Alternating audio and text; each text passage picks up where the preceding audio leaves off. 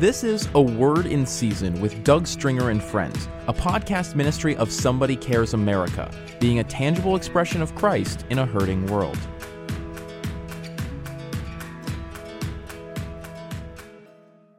We are so glad you are tuning in today.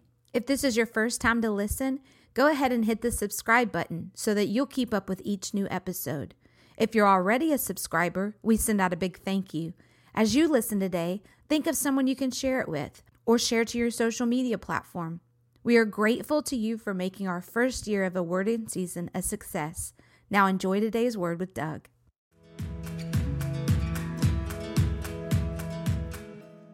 When many look at today's world or their prospects for the future, all they tend to see is difficulties, challenges, even some doom and gloom. Indeed, we do live in a world of, of difficulties and crises at times, but to live triumphantly in such times, we must have God's perspective, which certainly isn't negative.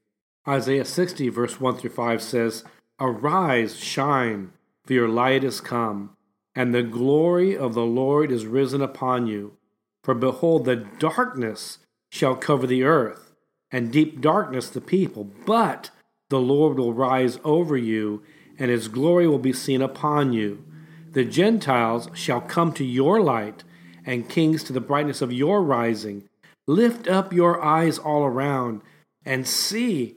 They all gather together, they come to you. Your son shall come from afar, and your daughter shall be nursed at your side.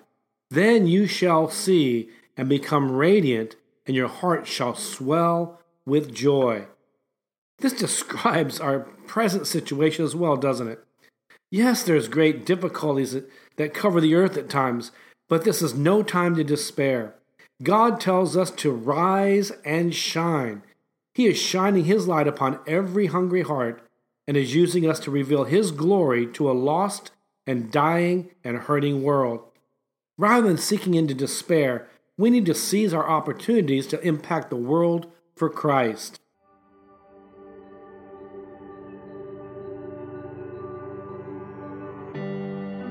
The vision God has given us for 2020 and beyond is one of rapid expansion, not to build up our ministry, but to build up His kingdom. As we continue to assist in disaster relief and crisis response across the globe, we are cognizant that it takes local impact to sustain true transformation. These communities need the help before, during, and after the need arises. We need consistent resources to help those courageous leaders on the front line in their communities across the world. You can be a part of transforming lives by giving today at somebodycares.org.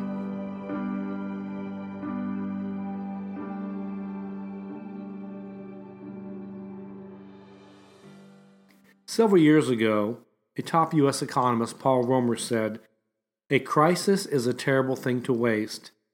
Now, obviously, he was speaking about economic situations, but I want to apply it even to what we're talking about today and the challenges that may come our way. Yes, we live in a world of difficulties at times, but this presents us with opportunities we must not waste. You see, filled with the Spirit of God, we are called to be the light of the world. We can see that in Matthew chapter 5 verse 14 through 16. Remember he says, "Let your light so shine before men that they may see your good works and bring glory to your Father in heaven." Light always shines brightest during the darkest hours. Amid his description of the terrible crisis that will come upon the earth at the end times, Jesus makes a wonderful statement. There will be false prophets, wars, commotions, earthquakes, plagues, and famines. They will indeed be perilous times, and we're already experiencing the birth pangs he predicted. However, tucked away in this bleak picture is a fantastic ray of hope. These difficult times, Jesus said, will lead us to an opportunity for your testimony. Luke 21, verse 13. Instead of being discouraged or defeated by the traumas and difficulties around us, we're called to seize the opportunity to be bold witnesses for Christ. The Lord prepares and positions us to bring heaven's healing balm to everyone affected in difficult times around us. As the darkness may grow, so the light of the gospel will shine brighter and brighter in our lives. I do believe, however, that there is a sense of urgency in the hour in which we live. As Jesus said, I must work the works of him who sent me while it is day. The night is coming when no one can work. John 9 4. Although we're entering a period of unparalleled opportunities, Leonard Ravenhill was correct when he said, The opportunity of a lifetime needs to be seized during the lifetime of the opportunity. Likewise, the Apostle Paul understood our urgent need to seize the opportunity set before us. Ephesians 5:16 and 17 he says this, make the most of every opportunity in these evil days. Don't act thoughtlessly, but understand what the Lord wants you to do. You see the Greek word opportunity here is kairos. If ever there was a time for a kairos moment in human history, it's now. What does that mean for you and me? Paul emphatically says that it's time to understand what the Lord wants you to do. I meet many Christians who can't wait for Jesus to swoop down and take them home to heaven. On one hand, I certainly understand this, but the Bible says we should be living in anticipation of Jesus' return. As the apostle John wrote in Revelation 22:20, the cry of our heart should be, "Even so, come, Lord Jesus." But there is a balance to everything. In The Wizard of Oz, little Dorothy kept clicking her heels saying, there's no place like home. There's no place like home. You see, many Christians are very much like this. And it's commendable that they recognize their citizenship is in heaven and not on this earth. Philippians 3:20. However, we, we're called to make a difference in this world. So we must be active, not just waiting around for Jesus to rescue us. Yes, he will soon return, but until then, he commands us, occupied till I come. Luke 19:13. So instead of clicking our heels and saying, There's no place like home, our cry today should be, My life is not my own. My life is not my own. Rather than putting our focus on maximizing our safety, our personal security, which is important, our heart ultimately should be set on fulfilling His purposes right up until our final breath. So, exactly what is God's central purpose for us during this earthly life? The Bible describes a wide variety of different ministries that he calls individuals to, but Paul made it clear that each one of us is called to the ministry of reconciliation. It says in 2 Corinthians chapter 5, 18 through 20. Now all things are of God, who has reconciled us to himself through Jesus Christ, and has given us the ministry of reconciliation. That is, that God was in Christ reconciling the world to himself, not imputing their trespasses to them and has committed to us the word of reconciliation. Now then, we are ambassadors for Christ, as though God were pleading through us. We implore you on Christ's behalf, be reconciled to God. You may be a pastor called to preach and teach the word behind a pulpit, but I don't believe that's exactly what Paul's focus is here. The lost and needy people we are called to reach are seldom sitting in the pews of our churches. Instead, they're out in the streets, they're in nightclubs. They're living out in the world.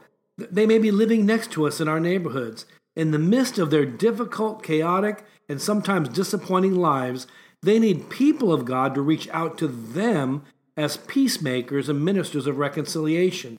You see, we're called to be ambassadors of Christ to bring peace in the midst of life's storms. I love this statement I've heard said that it's important for the church to quit trying to get the community to come to church Rather, the church should be out in the community. In addition to bringing peace and reconciliation in people's lives, we're called to be witnesses of God, revealing what He has shown us and done for us in our lives. When Peter and John were commanded not to speak or teach in the name of Jesus, here's their reply in Acts chapter 4:20. We cannot but speak the things which we have seen and heard. What have you seen and heard? Are you applying those truths to your own life in practical ways? Are you passing those truths on to the next generation? These questions don't just apply to some elite group of, of professional leaders, they apply to each and every one of us, all people, regardless of vocation or area of leadership and influence that God has called each of us to. Talk about seizing opportunities. I want to take a moment just to share a testimony from a friend of mine. Tan Sri Dr. Francis Yeoh is a very successful businessman. He said, Tonight, I choose kindness and will be kind to the poor, for they are alone, kind to the rich, for they are afraid. Dr. Francis Yeoh spoke those words as part of a speech he delivered to an audience of 50,000 people in 2003 for the YTL Concert of Celebration held on the lawn of the Royal Crescent in Bath, England, an event that featured the three tenors, the Royal Philharmonic Orchestra, the Bath Camerata Choir, and the choristers of Bath Abbey. The concert tickets were free, but contributions for charities were collected from many of the guests. In his address, Francis Yeoh honored heroes of the faith who helped to shape the spiritual culture of Bath, England, including George Whitefield and John Wesley.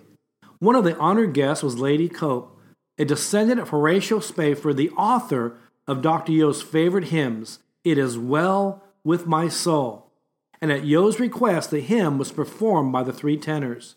See, Christians, not just pastors, but laymen in business, engineering, high tech, medicine, need to be at the forefront of solving the world's problems. But it's going to take vision and leadership to get it done. If we are to tackle the root causes of injustice and deprivation, Dr. Yeoh insists, we will create a better life for all. We need to renew our faith in that great engineer, the creator of the universe, our Lord God, Dr. Francis Yeoh said. You see, before ascending into heaven, Jesus said that his followers would receive the Holy Spirit, empowering them to be witnesses. Acts 1 8 says, But you shall receive power when the Holy Spirit has come upon you, and you shall be witnesses to me in Jerusalem, in all Judea and Samaria, and to the end of the earth. The Greek word translated witnesses is martys, from which we get the word martyrs. What a stunning reminder of the gravity of our call to lay down our lives to be witnesses for Christ that others might see Christ in a real and tangible way in and through our lives. Of course, not all witnesses are true witnesses. In fact, right in the midst of the Ten Commandments, we're told, You shall not bear false witness against your neighbor. That's Exodus 20 16. You see, if it's terrible to bear false witness against our neighbor, think of how much weightier it is to bear false witness against the Son of God. Yet that's exactly what happens every time we reflect attitudes or lifestyles that misrepresent the character of our Lord. So, what does a true witness look like? First of all, a true witness is committed to reflecting the image and likeness of Christ in his life. We can see this in Genesis 1 26 through 27, Romans 8 29. Now, although this doesn't require perfection by any means, our lives should look much different from the unbelieving world around us. Various translations of the Proverbs 14:25 says that a true witness saves lives, and other translation says rescues lives, and others say delivers souls. In other words, a true witness rescues lives, saves souls, or delivers souls. Let that statement sink in for a moment. If we're a true witness for Christ, an important part of our life is to rescue people from desperate situations. As ambassadors for Christ, may we be a reflection of the tangible expression of Christ let us be ambassadors of His hope and healing to people who may be shipwrecked or adrift on a sea of difficulties. One of the challenges we may face as being true witnesses who rescue lives or save souls is getting stuck in the status quo. Salvation Army co founder Catherine Booth rightly observed when she said, If we are to better the future, we must disturb the present. See, throughout the Bible, God raised up leaders to disturb the way things were done in order to create a better future. Think about how Jesus interacted with the religious leaders of his day. When Jesus the Messiah came onto the scene, he didn't fit into the boxes people had created for him. No wonder he attracted enemies among the religious leaders of the day. The status quo always fights back. I've seen countless men and women begin their ministry or careers with high hopes of bringing transformation and making a difference. But after years of frustration and banging their heads against the wall, they have concluded that change just isn't possible. They tell me something like, Doug, I fought the system, and the system won. Let me make a few observations about all this. First, if you're truly functioning as a transformational leader, you will face oppositions at times. You're swimming upstream after all. As the saying goes, if everything is going your way, you're probably heading in the wrong direction. So don't be discouraged if change comes much slower than you had hoped for. I'm well aware that hope deferred makes the heart sick, as it says in Proverbs 13:12. But that verse concludes with a great promise. When the desire comes, it is a tree of life. And second, if you're a visionary, you shouldn't be surprised if it takes a while for others to catch up with your vision. You've been called to boldly march ahead, to be a courageous leader, and you will need both patience and persistence to be the change agent God wants you to be. Let me conclude today's podcast with something I wrote in my book, Leadership Awakening. We need to be radical but balanced. If the devil can't lull us to sleep or make us lukewarm, he will try to make us unbalanced in some area of our lives. And sometimes Christians are knocked off balance even when they seem super spiritual, claiming to be serving God while neglecting clear biblical mandates. Read when you get a chance Mark chapter 7, 9 through 13. We need to remember Solomon's wisdom about keeping the proper balance. He said in Proverbs 11:1, "A false balance is an abomination to the Lord, but a just weight is his delight."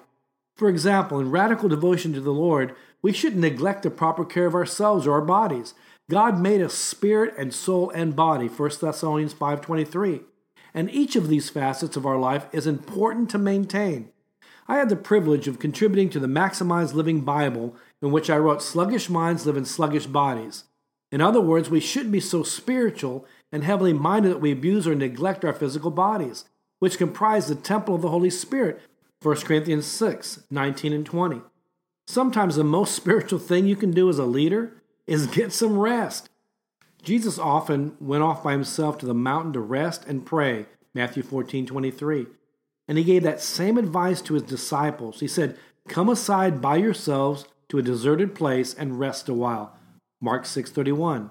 There are times when you just need to shut things down, turn off your computer, mute your cell phone, get off of social media, and eliminate as much noise as possible and focus again on receiving the Lord's love and hearing his gentle whisper. Many years ago, I learned from my friends Ray Comfort and Winkie Pratney the importance of following God's command to take a day off, to get some rest, and making sure I take a Sabbath day every week. If you're a pastor or a business leader, a Christian leader in any capacity, you need to find one day each week to stop working, disengage from any unnecessary activities. This is a vital time not only to get physical rest, but also to renew your spirit, your emotions, your mind, improve your mental health. Rather than being a matter of legalism, the Sabbath principle is for our benefit. As Jesus said, the Sabbath was made for man and not man for the Sabbath, Mark 2:27. Remember, you aren't just a spiritual being. The Bible teaches that you are spirit, soul, and body, and he wants all of these components in alignment because you are his holy temple. Let's be those who are true witnesses who rescue lives and save souls. Let's seize the opportunities that God provides for us in a world that seems to be shaking and people are confronted with challenges. And let us remember to confront the status quo and also make sure you take time to get rest and to sit before the Lord. Shut it all down because we need to hear the voice of the Lord more than all the noise pollution and the voices of this world. I think to conclude this podcast, it would only be fitting to read a few of the verses of the great hymn by Horatio Spafford. Spafford found an inner peace in Christ that was totally at odds with his outward situation. Look at the awesome words of this beloved hymn. When peace like a river attendeth my way, when sorrows like sea billows roll, whatever my lot, thou hast taught me to say, It is well, it is well with my soul. It is well with my soul, it is well, it is well with my soul.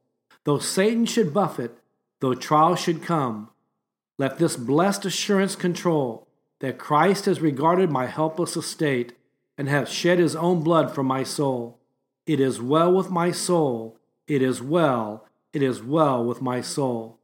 My sin, oh, the bliss of this glorious thought, my sin not in part, but the whole, is nailed to the cross, and I bear it no more. Praise the Lord, praise the Lord, O my soul. It is well with my soul. It is well with my soul. O Lord, haste the day when the faith shall be sight, the clouds be rolled back as a scroll. The trump shall resound, and the Lord shall descend. Even so, it is well with my soul. We hope you enjoyed this episode of A Word in Season with Doug Stringer and Friends and ask you to prayerfully consider supporting the ministry at somebodycares.org or by texting your donation amount to 805 422 7348. Please join us again for A Word in Season with Doug Stringer and Friends.